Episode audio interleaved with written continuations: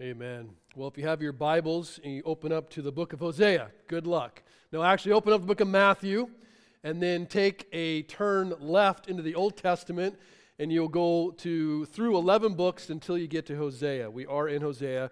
As you're looking for that, a couple things to note. Number one, in the back seat of the chair around you is probably one of these. It's a sermon card. It just explains all the sermons that are coming up through Christmas, basically. Um, and then the events that are coming up, it's nice just to put on your fridge, keeping your Bible. On the back side is a Bible reading plan. We do this over four quarters, and you read the whole Bible. It's like uh, five days a week, not seven. So, and it, it's pretty diverse. So it goes around Old Testament, New Testament.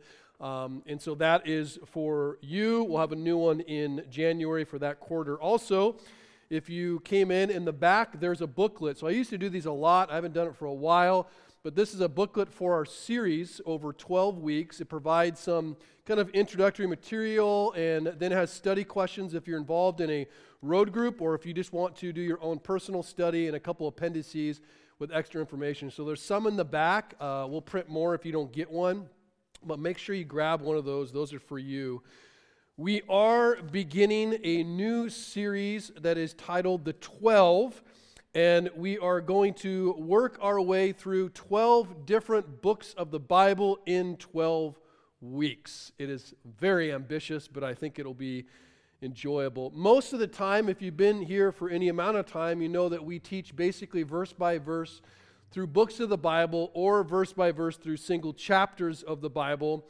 Um, and so, for the first time, at least in my tenure as a pastor, we're going to teach an entire book uh, in one sermon 12 different times. And we'll have a little break for Christmas, uh, but it's going to be a little bit different. And because of that, we are knowingly going to obviously not hit every single detail nor every single verse in the different books we teach. Uh, we'll intentionally focus on the high points. We're going to hit somewhat of an overview of the message and then try to explain its place in redemptive history as it relates to the gospel. Now, this is going to be a different way to teach, it's a different way to learn. Um, and our hope is that over the next 12 weeks, uh, as you experience this, that you will increase your understanding of the Bible uh, and hopefully uh, your appreciation for Christ in the Old Testament. So, how the one story of God works over these 66 books 39 in the Old Testament, 27 in the New, uh, but also just our understanding of books that maybe you've never read or haven't read very often. By way of introduction, the Old Testament has 39 books, in case you didn't know that, and it is basically divided into five different sections. And there are the first five books of the law Genesis, Exodus, Leviticus, Numbers, Deuteronomy. Uh, and then there are 12 books of history and that's Joshua and Judges and the Kings and Samuel and Chronicles, uh, and, and Esther's included in there. Um, and then you have five books of wisdom. Job is considered a book of wisdom, uh, the Psalms and the Proverbs, and then we just went through Ecclesiastes a few months ago, uh, and also uh, the Song of Solomon. And then lastly, you have the 17 prophets. And those 17 prophets are divided into two sections, which are the major prophets and the minor prophets, or the five major prophets, which would include Isaiah and Jeremiah and Lamentations, also written by Jeremiah, and Ezekiel and Daniel. And then the last 12 are called the minor prophets, and those will be Hosea, Joel, Amos, Obadiah, Jonah, Micah, Nahum, Habakkuk, Zephaniah, Haggai, Zechariah, Malachi. There will not be a test on that, but you should memorize those. So these books are labeled minor not because they are less significant in what they teach, it's because they're smaller and they're just shorter than the major prophets. Ancient scribes actually preserved these 12 books on one big scroll. And so historically, it's been called the Book of the Twelve, which hence the title, The Twelve. Now, I would argue, and this is my humble but deadly accurate opinion, that the 12 minor prophets are arguably some of the most ignored books in the Bible. Uh, you may have never even heard of some of these names, and perhaps you've heard some of the stories in them, like Jonah. We're familiar with that story typically. But part of the reason why they are ignored is because the entire Old Testament is largely ignored, or I would say takes second place to the New Testament. We kind of look at it like JV and varsity. Ah, I don't really want to watch JV, but I love to watch varsity, which is the New Testament, right? Much more important. Um, I would argue that the New Testament, first and foremost, is not superior, and it was not given in order to supplant the Old Testament and just do away with it. Uh, rather, the New Testament was written to provide very definitive answers in 40 years of history, which is generally what it covers. Very definitive answers in 40 years of history to the questions of the Old Testament that were asked over 4,000 years of history. So we have to understand the questions in order to understand the answers. Or I appreciate how Pastor Mark Dever says it. He says the Old Testament presents a riddle to which Jesus Christ is the answer, and you won't understand the answer nearly as well without understanding the riddle.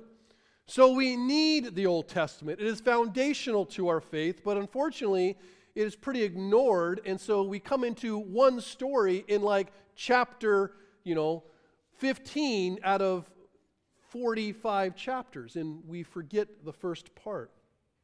So the fact that um, everything is one story is something that Jesus himself taught. It's interesting, at the end of the Gospel of Luke, uh, Jesus, kind of hiding himself, is walking along with some very despondent disciples who just were in Jerusalem, just went through the weekend of the crucifixion and all that stuff, and they're very sad. And they're walking back to the uh, town of Emmaus where they're from. And Jesus kind of walks up next to them, but he doesn't. He's like, whoa, whoa, whoa, whoa, not Jesus, you don't know. And he's like, why are you guys so sad? And they're like, what have you been living under a rock? It's my translation. What, you don't know what happened? All these bad things happened. I thought he was the king. We thought he was the Messiah. And so Jesus tells them, look, this was all supposed to happen. And he eventually tells them, These are my words that I spoke to you while I was still with you. That everything written about me in the law of Moses and the prophets and the Psalms Old Testament must be fulfilled. He ultimately says that everything was about me, and he gave them the greatest history lessons ever, right? He opened their minds to understand the scriptures, which would be, he opened their minds to understand the Old Testament, pointing to himself throughout.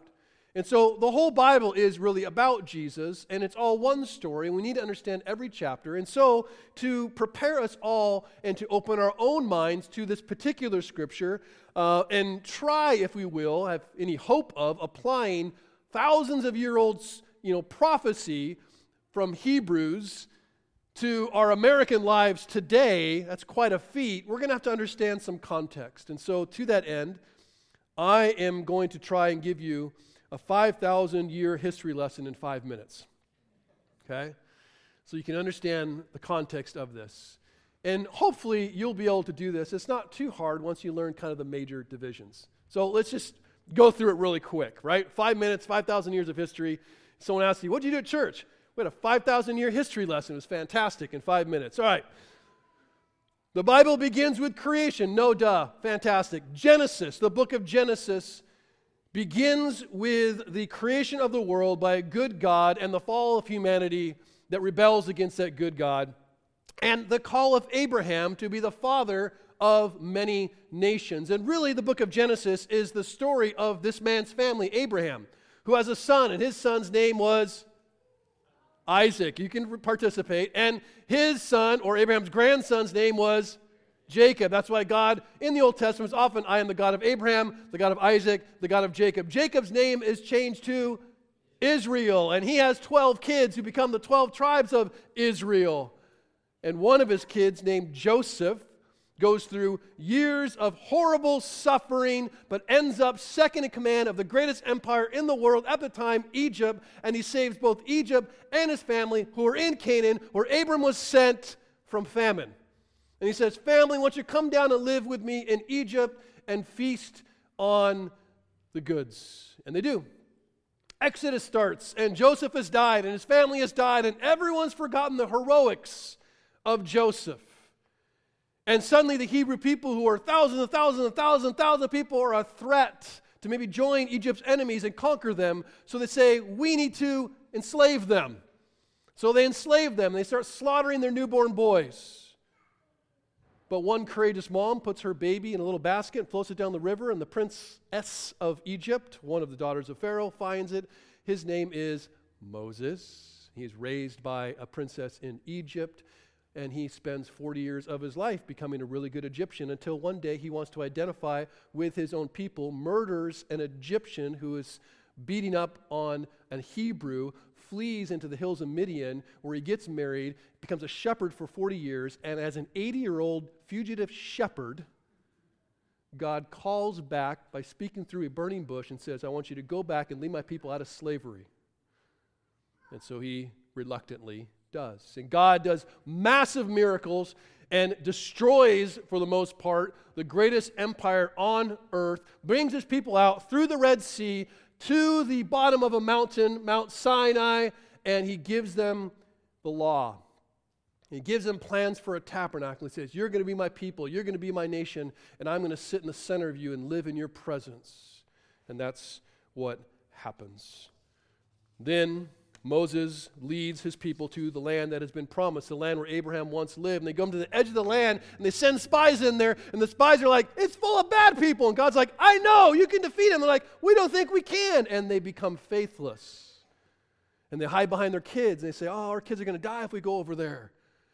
And he says, no, but you're going to die. And he says, Moses, I want you to lead them around the wilderness for the next 40 years until they all die, at least anyone over the age 21 and then I'm going to take their kids in, and they will be the faithful ones who conquer the land. And so everyone dies, including Moses, and his sidekick, not really, his right hand man, Joshua, General Joshua, leads the Israelites across the Jordan, just as he had across the Red Sea through Moses, to conquer the promised land. And that's exactly what happens. Joshua leads a conquest And after the land is conquered, the land is distributed, and the land is settled by the twi- 12, 12, 12 tribes of Israel. They have become the people that God had promised in the place that He had promised, and He has, as promised, lived in their presence. But eventually Joshua dies, and so all the leaders die with him, and there's no leaders at all. And so everyone begins to do what's right in their own eyes. And so the people sin and God is angry with their sin. And so he raises up a nation to punish his own nation, to spank his own nation. And when you get spanked, you cry. And so they cry out to God and say, Oh, this is too hard. We're getting spanked too bad. And so he raises up a deliverer. They call them judges. And the judge comes and delivers them against the enemy that God had raised them up. And they rejoice until they go and sin again. And he raises up another nation, and they cry again, and it goes through this cycle. It goes through several judges, ungodly men like Samson, you probably heard of, young men like Gideon, and obscure men like Shamgar. You should look him up, he's a stud.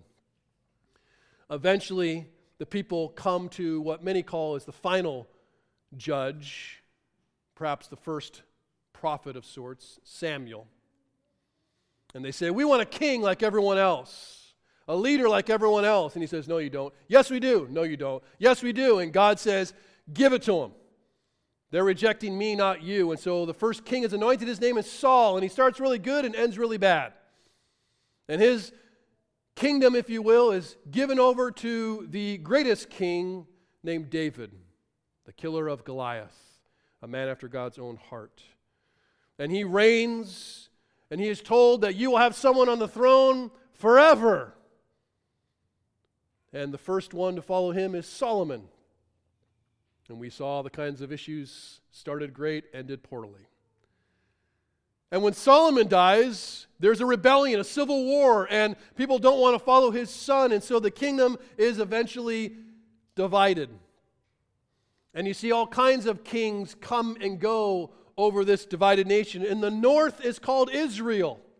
That is the 10 tribes of Israel, and the south is called Judah. And Judah is really Judah and Benjamin. So as you read the Bible, you have to kind of get the understanding are we talking to Israel as in the whole nation, or Israel, the northern kingdom, or Judah, the, the tribe, or Judah, the whole southern kingdom? 19 kings in the north and 19 kings, give or take, in the south come and go, most of them bad, some of them good.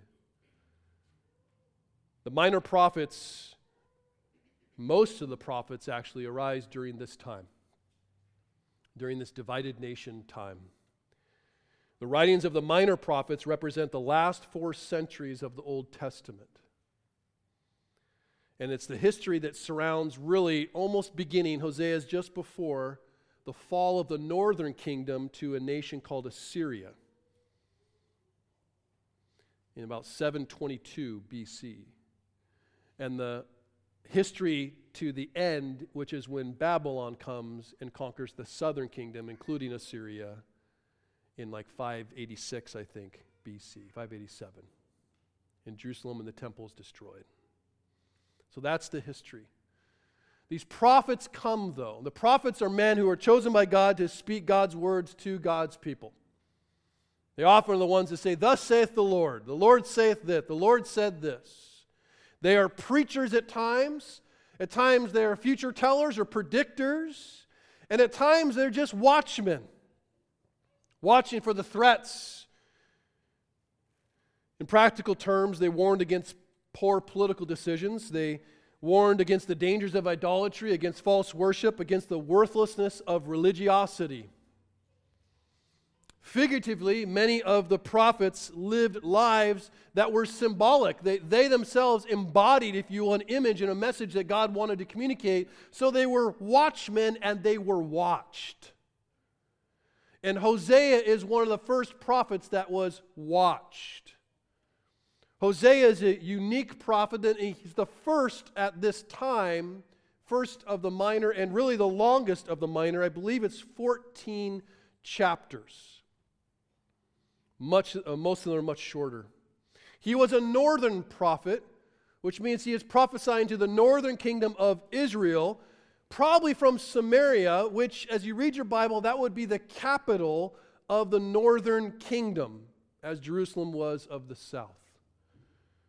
All but two of the minor prophets really focus on the north because really only the south existed during most of the time of the minor prophets Amos and Hosea.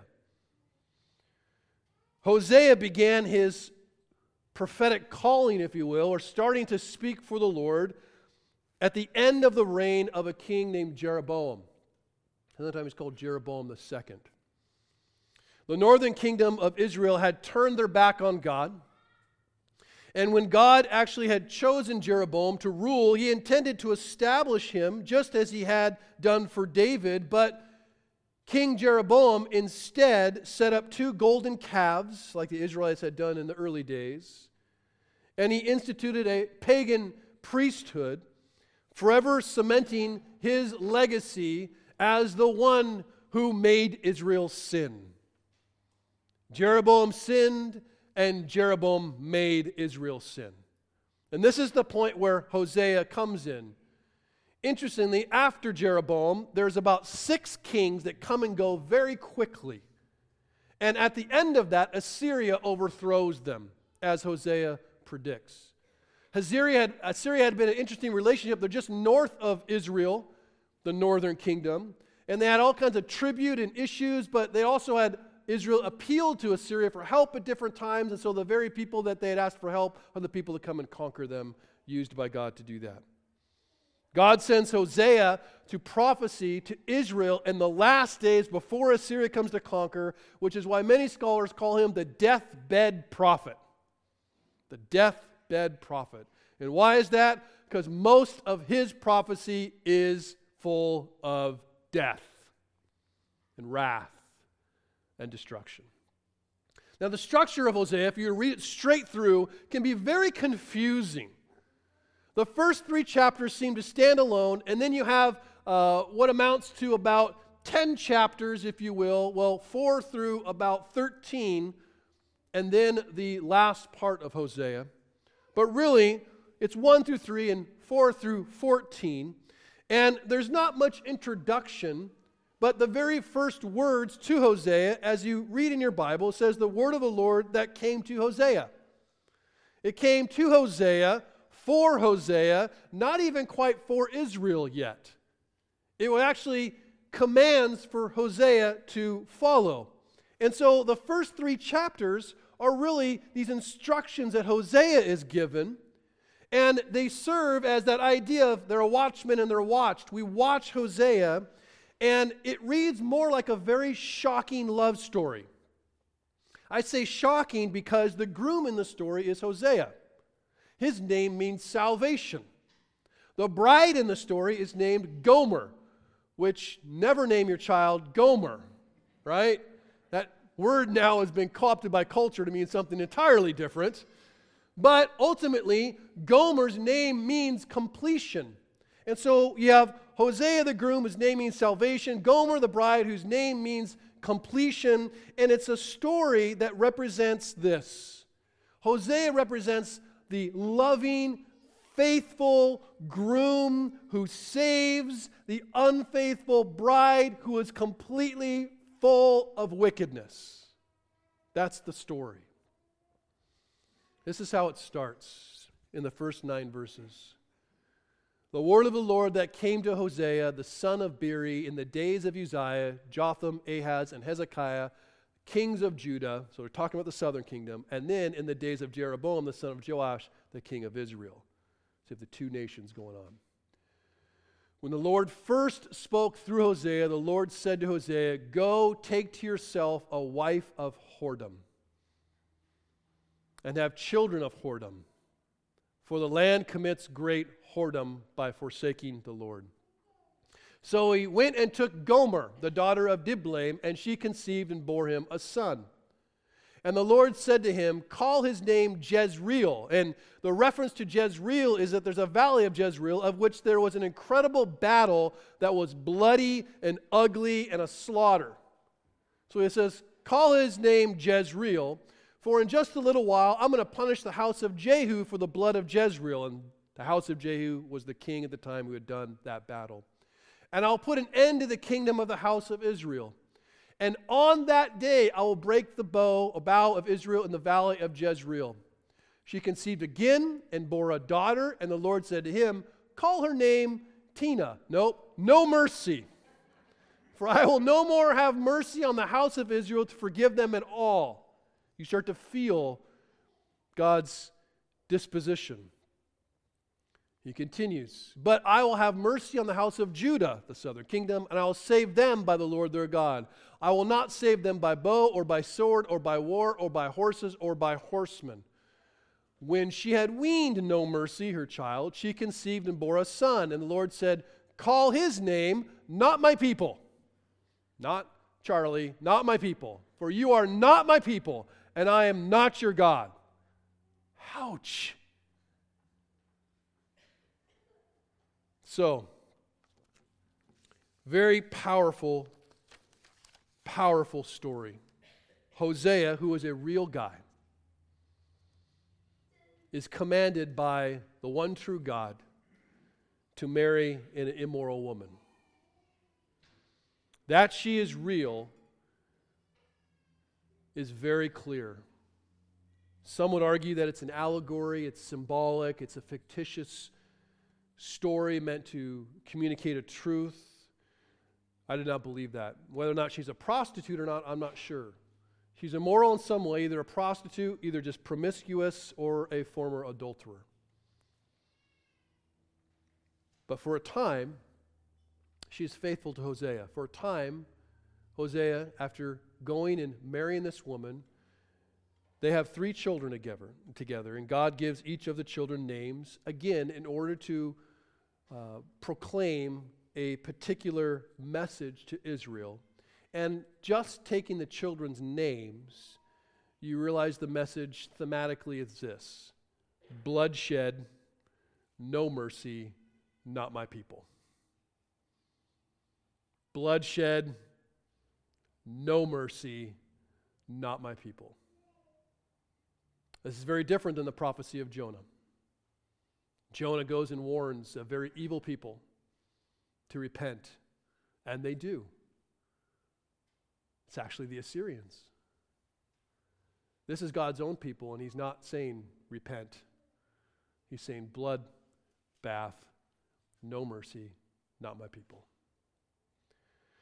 Well, we learn later that sometime after the birth of these three children, Gomer abandons her family and abandons her marriage. We don't have details of what happens, but we do know, which we'll see later, that she returns to her former life, indulging in sexual immorality as an adulteress or a prostitute. And we have to wonder, you should wonder, like, why?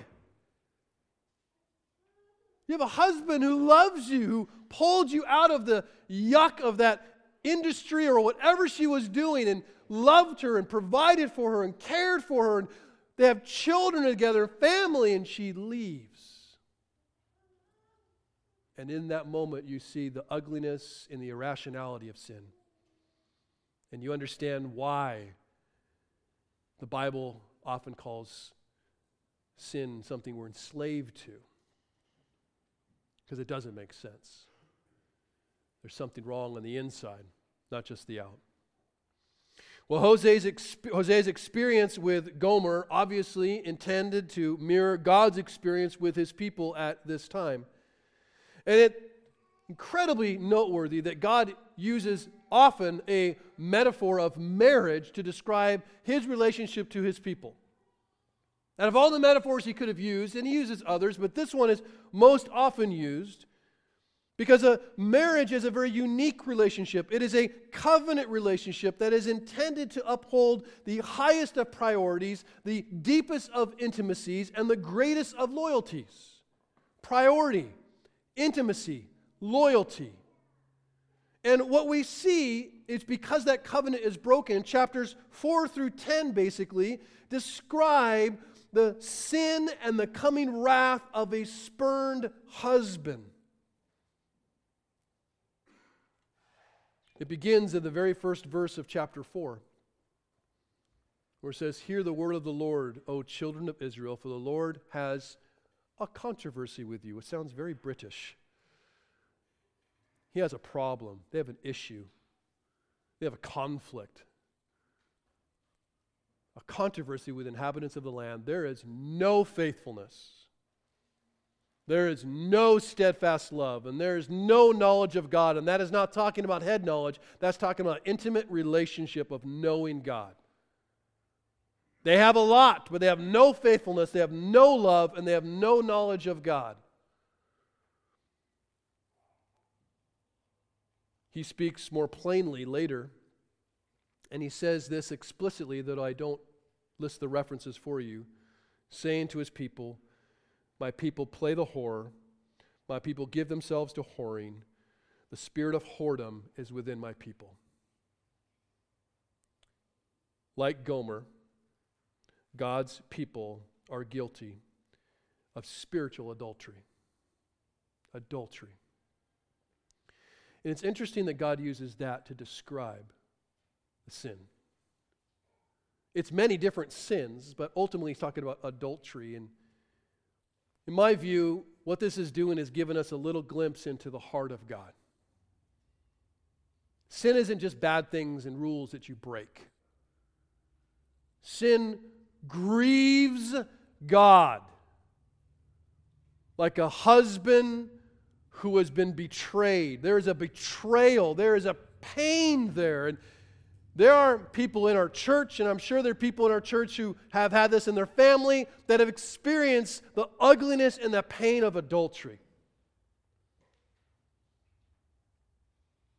It is deep, it is painful, it is dark, it is ugly.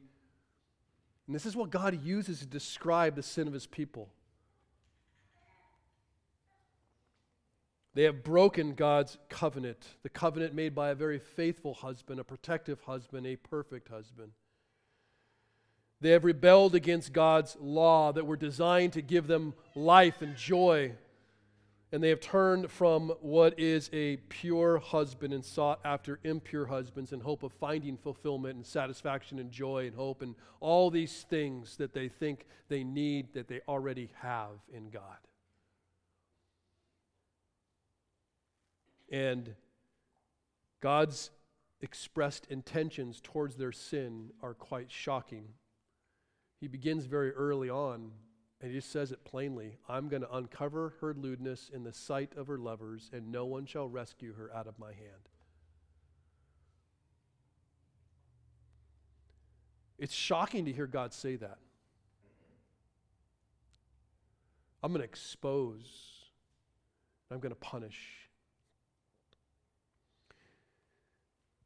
It is shocking, it should be shocking, but what is a varsity level shocking beyond that is what God does in the future. Knowing how angry that sin makes him, knowing how hurt that sin makes him, what he chooses to do should shock us even more that we'll see.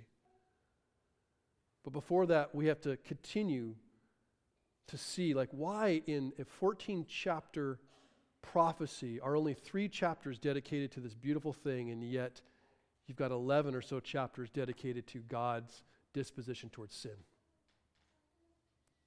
It's not popular to talk about that, but God does. And what we see, and I'm going to go through them rather quickly, is that as the chapters roll on, he unapologetically, he very loudly and directly declares his intention to punish sin, the sin of his own people he says, I'm going to change their glory into shame. He says, I'm going to pour out my wrath like water, which some translations would say like a flood. I'm going to discipline them. They have double iniquity.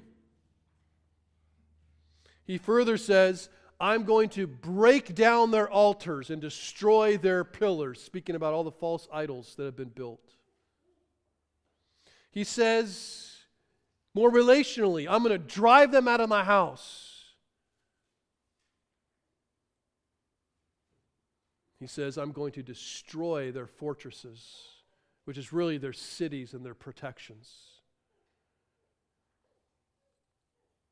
He says, I'm going to depart from them. Woe to them. And when the Bible says woe, it's an expression of sadness and sorrow for something that is impossible to avoid. Woe to them when I depart from them, because I'm going to. It's a dark picture.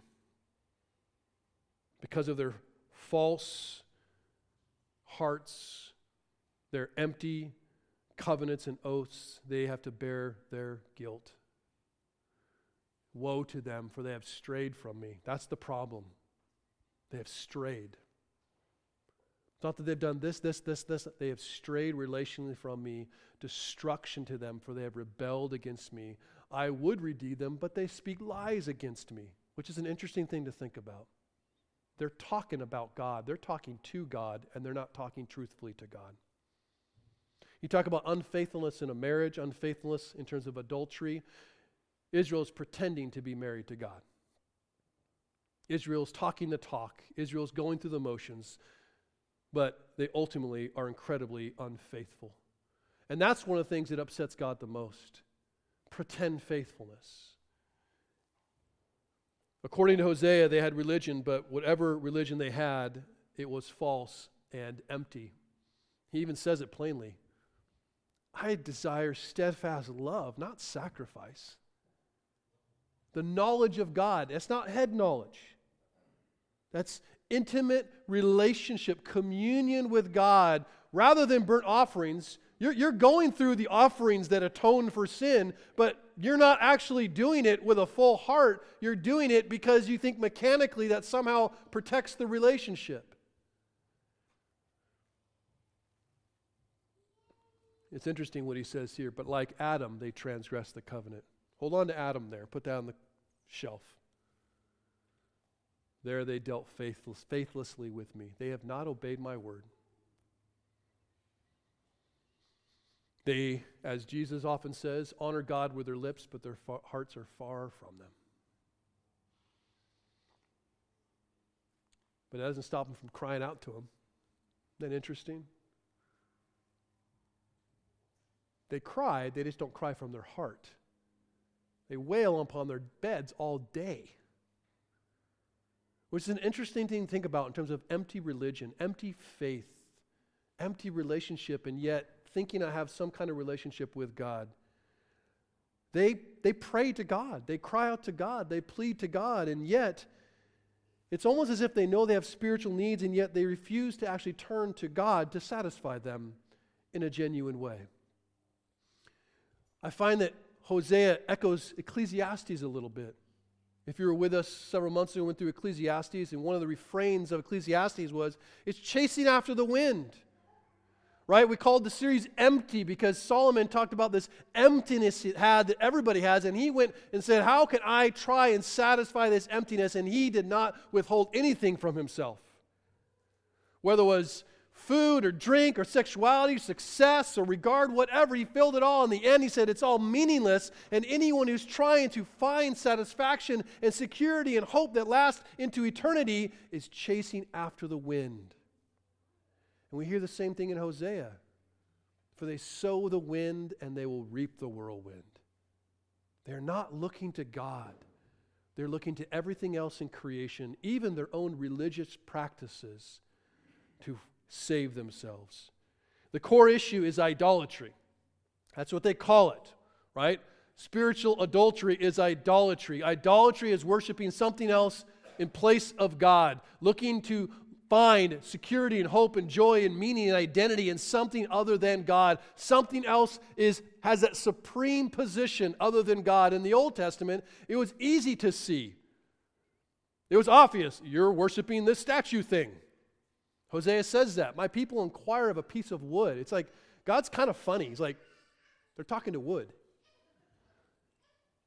And their walking staffs give them oracles. Think about that. What's that staff? Like, I'm supposed to do what? I mean, he's like, this is ridiculous. They're talking to things that I created that don't have tongues and, and mouths and person. They don't, they're nothing. It's stuff. And he calls it a spirit of whoredom has led them astray.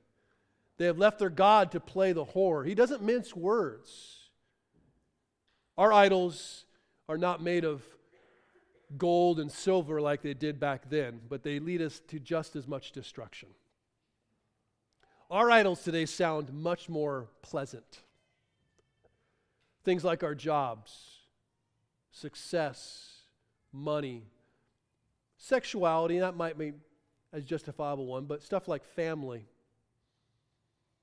marriage, achievement. There's all kinds of different idols that we worship, that we basically give our best to and expect to find total satisfaction. Ours aren't wood and silver and gold, but they're just as destructive. Israel is actually full of spirituality, which is one of the biggest problems in the Pacific Northwest. There's tons of spiritual people, but they're all not worshiping the one true God. Through Hosea, here's the hard part this prophecy is not God putting his people on trial. This prophecy is a picture of God, the judge, proclaiming sentence. And the sentence is death to his own people. Now, the bulk of Hosea speaks about God's holiness. His intoleration, his inability to, to tolerate sin of any kind.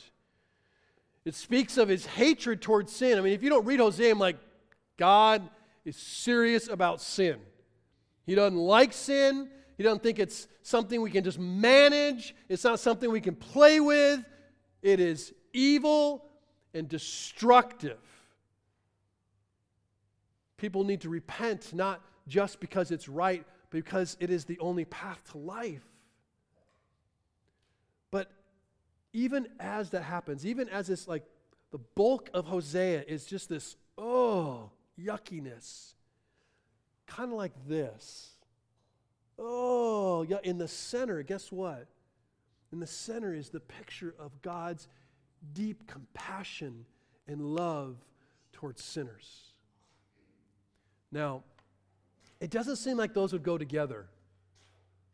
And people like try to separate those. Oh, let's just take God's wrath and not talk about it anymore. Let's just talk about God's love.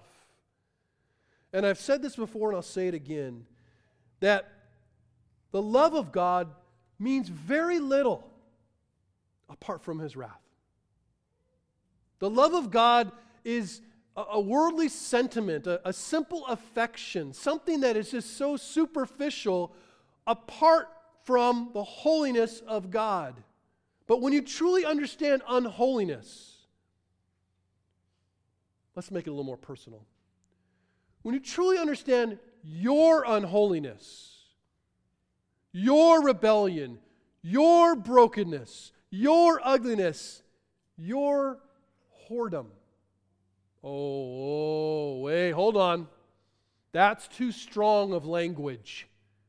You're calling me an adulterer? I bet there are times when we can think of somebody who we think is that bad. Oh, yeah, well, I mean, I know that person, they're rebellious. I mean, they have screwed up so many things, they have hurt so many people. That ugly, yucky thing, I mean, I, it would be hard for me to love them. Pff, God, no way. Like, mate, that's a. That person is who you should think yourself to be. If you are convinced or not convinced that you're the most sinful person in the room, you don't get it. But when you do see that, when you do, and I don't, I don't want us to dwell there, but I think we have to start there. Because when you start there, you know what that does to God's love? Whoa!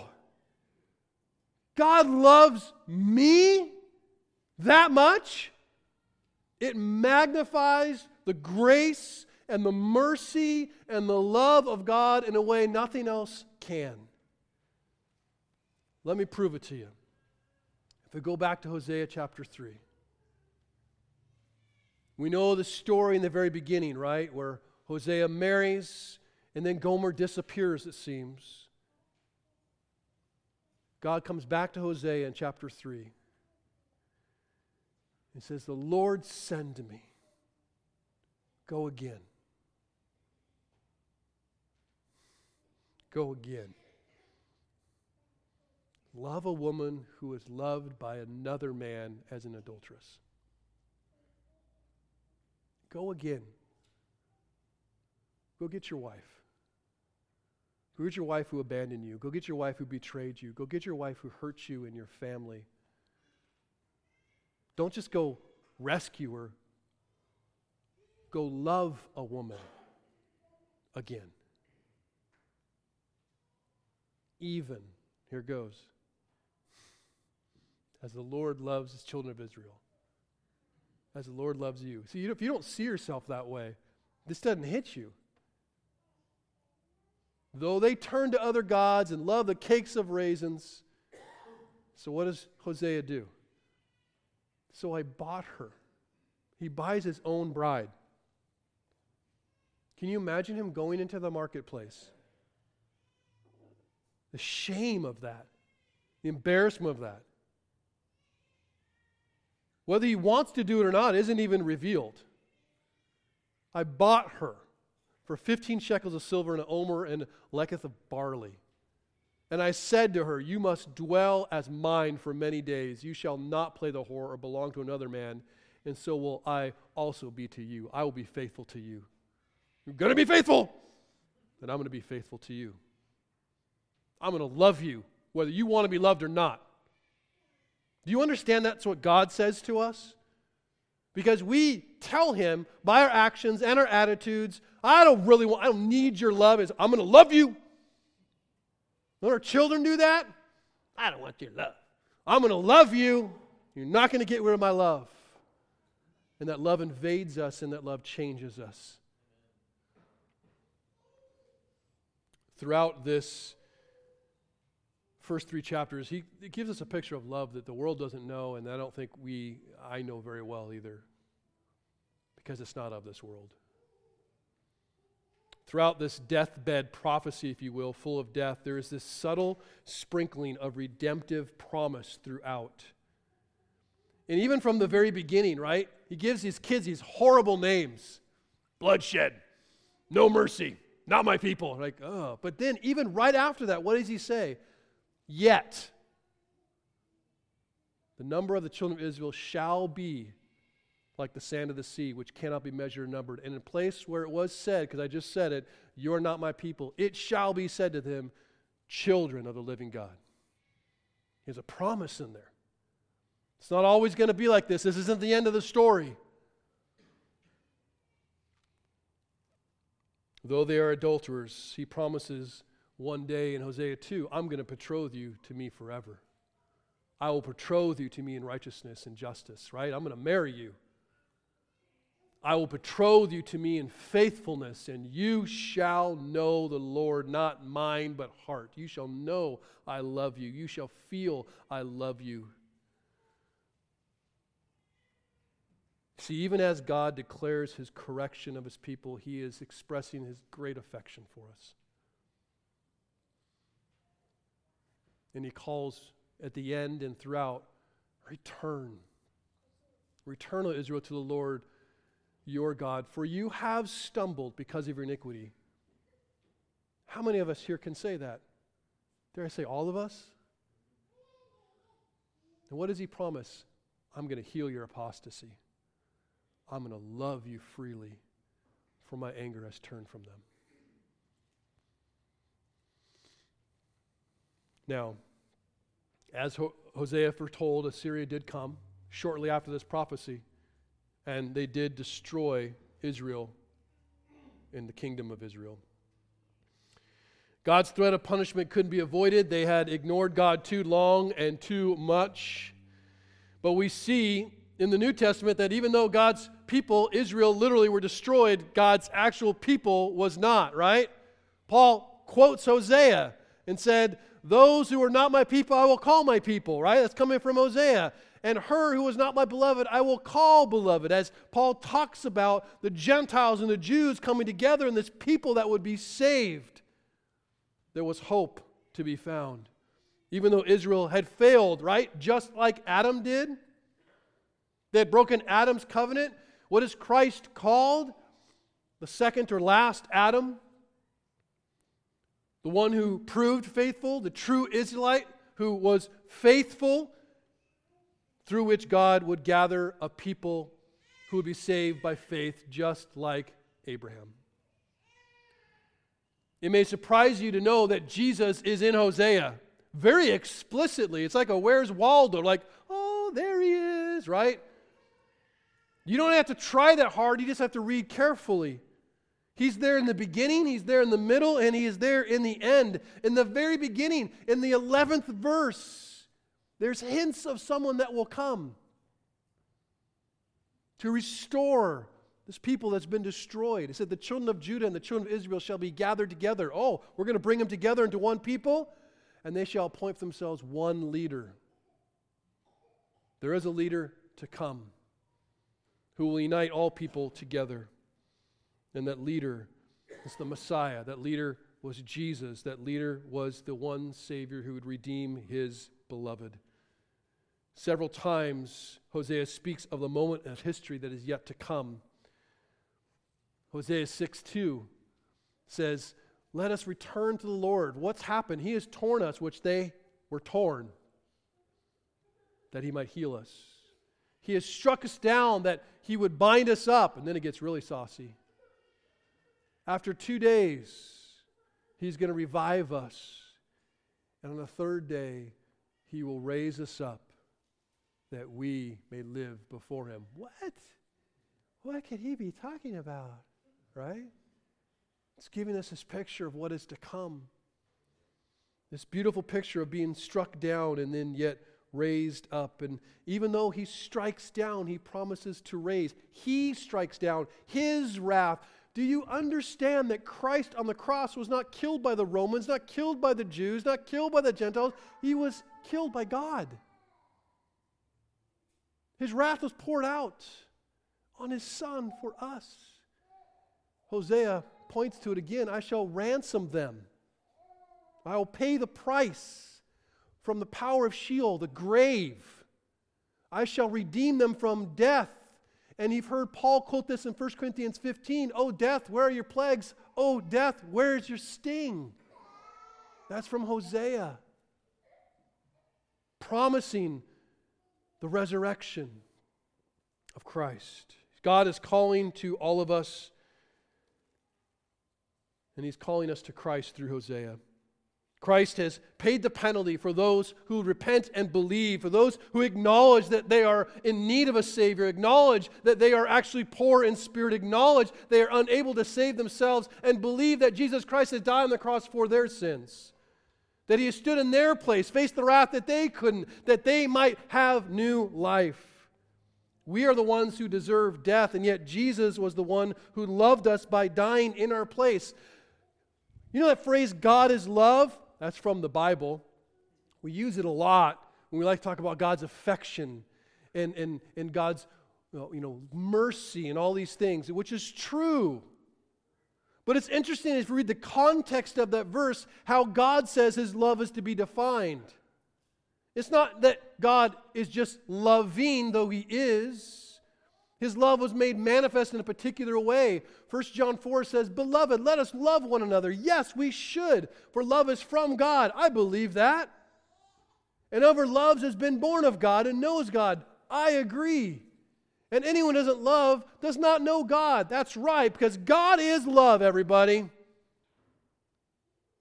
And this, in this, the love of God was made manifest, was made seen, was made visible was made tangible. That God sent his only son into the world so that we might live through him. Yes, right. John 3:16, for God so loved the world that he gave his only begotten son that whoever believes in him not perish but have eternal life. Absolutely. But you know what also said? In this is love. Not that we have loved God, but that he has loved us. Isn't that Hosea? Not that we have loved God, but he has loved us and done what? He has sent his son not just to be, but to die. The propitiation for our sins. That's a very big word. And it means appeasing God's wrath. Or a better image I've always appreciated a wrath sponge. Because he takes God's wrath and he gives us his righteousness. He becomes the wrath sponge for our sins. That's love.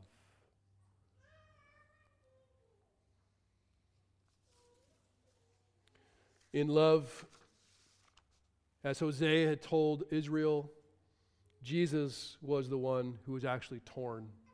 We weren't. And Jesus is the one who ensured that we could be healed by him being torn to pieces. He was struck down that we might be raised. And without doubt, you know what? Oftentimes we read Hosea, especially husbands, are like, that's right. I'm going to love like Hosea. And I think there are certainly some things to learn from Hosea about loving, about what it means to be faithful and what it means to be true and, and sacrificial and all those things. But I would probably argue that we learn much more from Gomer. Because even if Hosea is who we may and should aspire to be, Gomer's who we actually are unfaithful and unlovable. And I know I've pushed this hard, but Hosea does. We must all come to the place where we realize the sinfulness of our sin. God's holiness demands that He doesn't take sin lightly, He hates it. And if we love God, so will we.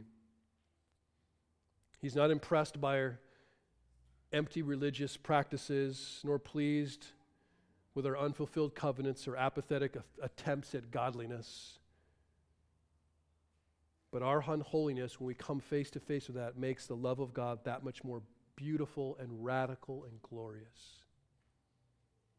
In truth, we're all a bunch of Gomers. And Jesus is the greater Hosea. The Hosea that is pictured through this imperfect man. The Hosea that chases us down, not just once, but again and again and again. And he brings us home, he brings us to himself. Jesus is the greater Hosea because Hosea was godly. He, he did go, he did obey God's command, whether he felt like it or not, but Jesus was God. And Hosea, he did embrace and experience the shame of, of, of his bride's sin, but guess what?